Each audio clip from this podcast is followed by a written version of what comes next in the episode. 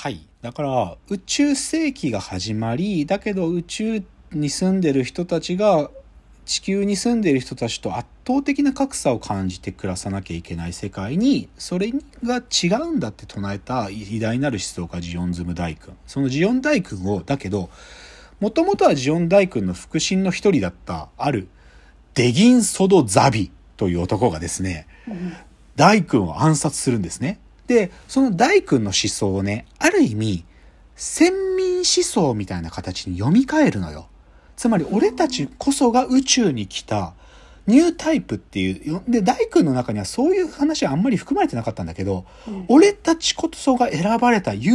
優れた種なんだと。だから、なんか、よく、ナチスなんかの話に近いんだけどね、この話はさ。本当に俺たちこそが優れた種なんだっていう主張しちゃうのよ。そして、そのザビ家の当主はデギン・ソド・ザビっつって、それがね、だからもともとはさ首相だったんだよ大君は。なんだけどこのデギン・ソド・ザビがジオンを一つの公国、王様がこう統治する国だって公国の宣言をしちゃって、その公王になっちゃうのよジオン、そのデギン・ソド・ザビが。そしてそのザビはまあでもある意味もうジジイだからほとんど隠居状態になってて、そのデギン・ソド・ザビの子供たちが、だから要はザビ家の次のたる当主たちがそのジオン公国をね、まあ、ある意味なんか掌握していくのね。で、彼らの傀儡のもとっていうか、まあそのなんていうのかな、だからジオンズム大君の思想をある種よりしろに使いながら、でも自分たちザビ家の繁栄のためにジオン公国っていうものをこう導いていくんだよ。で、いろいろもう兄弟これね、小説だと6人兄弟っていう話もあるんだけど、一応アニメの中で触れられるのを言うと、ギレンザビ、キシリアザビ、ドズルザビ、ガルマザビみたいな、こういう人たちがいて、中でも一番やばいのはギレン。こいつが相当なの。で、他の兄弟は、どっちかというと、軍の大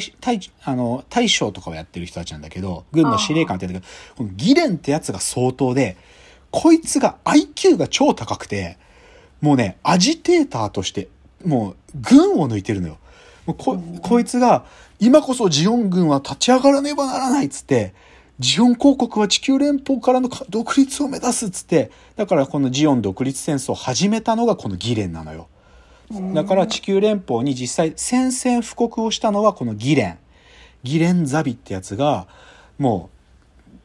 う、なんかでも、でこの最初の一手がすごいんだけど、そのねブリティッシュ作戦っつうんだけど、宇宙に浮かんでるそのさコロニーってあるじゃん、その浮かんでるそのコロニーを地球に落っことそうとすんだよ。すごいことじゃない？宇宙空間でその人が住んでるそれをバーッて重力が届く大気圏までグーッと落として、それを地面に落っことして、それで地球連邦軍に最初の一発食らわそうとする作戦から始めんだよ。すごくない？で、だからこうやって、なんかジオンズム大君という思想家から生まれたニュータイプ思想ってものを、ある意味利用したザビ家による戦争が、このジオン公国の独立戦争なんですよ。で、じゃあね、だけどさ、国力で言うと地球連邦とジオン公国ってね、どれくらいの国力の差があるかっていうと30対1ぐらいに言われてんの。圧倒的にジオン公国の方が国力が少ないんだよ。でもそんな戦争をどうやって勝ち切るのって話の時に、ジオン公国がある兵器を開発するんです。で、それこそがモビルスーツなんですよ。機動戦士、この人型の形でこう動くロボットみたいな、それがモビルスーツで、これはジオン軍が最初に開発したの。けど、なんでそんなもの必要なのって話なんよ。だってさ、僕らの近代戦争でさ、あんなロボットみたいなのがガシャンガシャン動いててさ、あれが有効な兵器だって思えないじゃん。むしろそれよりかさ、すっごい長距離ミサイルボーンって言ってさ、なんかその戦地に行かずに敵を殲滅できた方がさ有効な戦争じゃん。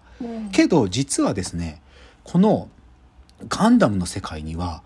そういう長距離のミサイルを発射しても戦闘行為として有効じゃない、その物理的な理由が存在するんですよ。これ超重要な概念、その2です、今日。ミノフスキー粒子というものがガンダムの世界には漂ってるんですよ。で、これ何かっつうとね、これね、設定読むと超むずいんだけど、なんか物理的物質なの。目に見えないの。なんだけど、これがね、なんか、実は世界には漂っていてね。で、この高濃度のミノフスキー粒子が飛んでる状態。で、これ実は、アインシュタインの相対性理論とか一般理論を完成させることにもつながるような物理的発見なんだけど、ミノフスキーっていう学者がね、トレノフ・ワイ・ミノフスキーって博士が発見したものなんだけど、その粒子がこの世界を漂っているときに、このミノフスキー粒子があまりに高濃度に漂っているとどういうことが起きるかというとね、レーダーが効かなくなっちゃうの。そこさ、レーダーで、なんか飛行機飛ぶときとかもさ、なんか変なものにぶつからないためにレーダーをこう照射しながら飛ぶわけじゃん、飛行機とかもさ。とかミサイルとかもさ、レーダーで敵の場所を捕捉してバーンって撃つじゃない。けど、ミノフスキー粒子が飛んでると、レーダーの精度がめちゃくちゃ下がっちゃうの。つまり、レーダーが効かないってことは、そういうレーダーを使った戦うようなレーダー戦ってものが実はミノフスキー粒子によって終わった世界で、実は白兵戦が蘇った世界なのよ。つまり近くまで行ってバシバシやり合わないと敵が殲滅できないっていう世界になってんの。そこでジオン軍が開発したのが白兵戦の主力兵器となるモビルスーツなんですよ。でそれがいわゆるザクってやつ。ザク。このザクっていうモビルスーツが口のところにこうなってるですね。それを開発したのジオン軍が。で、最初地球連邦はバカにしてたの。なんだこれロボット？何？積み木積み上げるだけのロボットなの？とかね。そんなものをやっとんのかみたいなことでしかしてないんだけど、実はジオン軍はこっそりこれはもう白兵戦の主力兵器として作っていて、量産化まで進めてたところからジオン軍の戦争が始まってるわけ。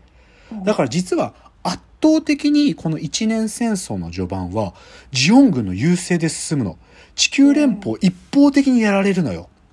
だから戦争の序盤ってジオンの宣戦布告があった後、そのコロニー落としっていうとんでもないことをやった後、もうザクが至るところに地球に攻め込んでいってバカバカ地球の基地とかも破壊しまくるのよ。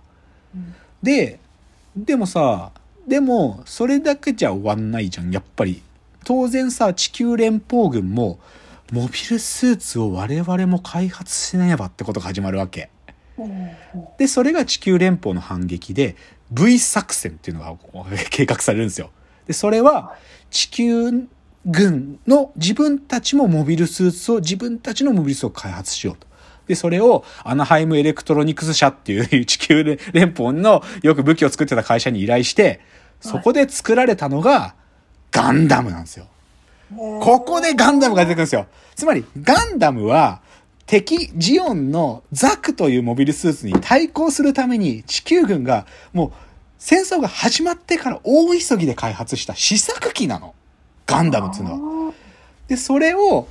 でもね、3体開発してたのね。ガンダム、ガンタンク、ガンキャノンっていう、この3つの試作モビルスーツを開発していて、で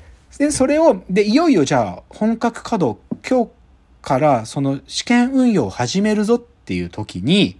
それサイドセブンって場所でその試験運用が始まる、そのところをジオン軍のある、なんていうかな、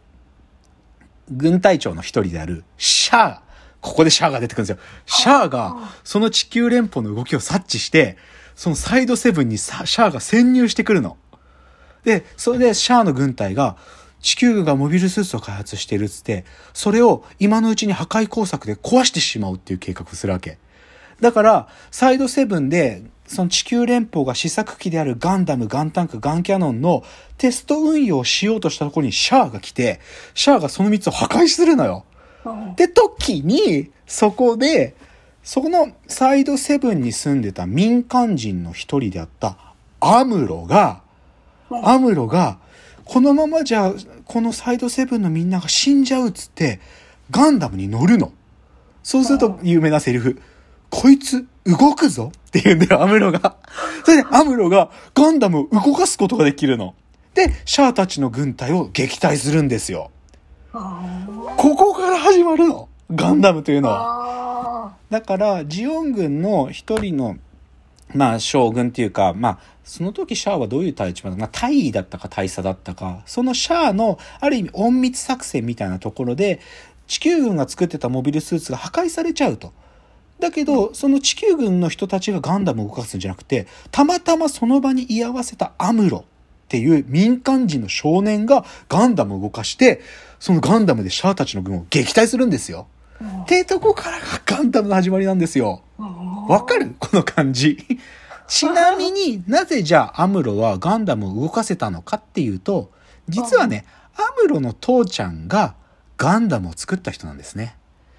テム・レイ、アムロ・レイの父テム・レイというんだけど、彼は地球連邦軍の技術士官なんですよ。で彼がガンダムを設計したの。だからアムロはなんかそういうことちょっと分かってたんだよね。だから動かせたっていうとこから始まる。でこっからでも民間人だとアムロしか動かせないんだよ、ガンダムは。だからそのアムロとかその当時サイドセブンにいた民間人たちがその独自のね、まあホワイトベースっていうんだけど、その戦艦に乗って民間人によって運用されていく軍っていうのが地球連邦に一つあって、彼らが大活躍していくの。ジオン軍との攻撃をかわしながら戦っていくっていうのが一連戦争の物語の始まりなのね。わかった？これがガンダムの宇宙世紀の一年戦争の始まりなんすよ。だからこれが分かってるだけで、だからさ、なんでこの人たちロボットなんか乗ってんのかなみたいなさ。で、なんなの？なんでジオンはこんなにいっぱいザクが出てくるのに、地球連邦はガンダムでなんで必死で一体で戦ってんのみたいな。まあ、ガンダム以外にガンタンク、ガンキャノンも1体ずつ、1機ずつ残ったんで、ホワイトベースはこの3体で運用していくんだけど、なんでこんなちょっとの機体しかないのとかもわかんないんだよ、最初。あ、で、時間だ。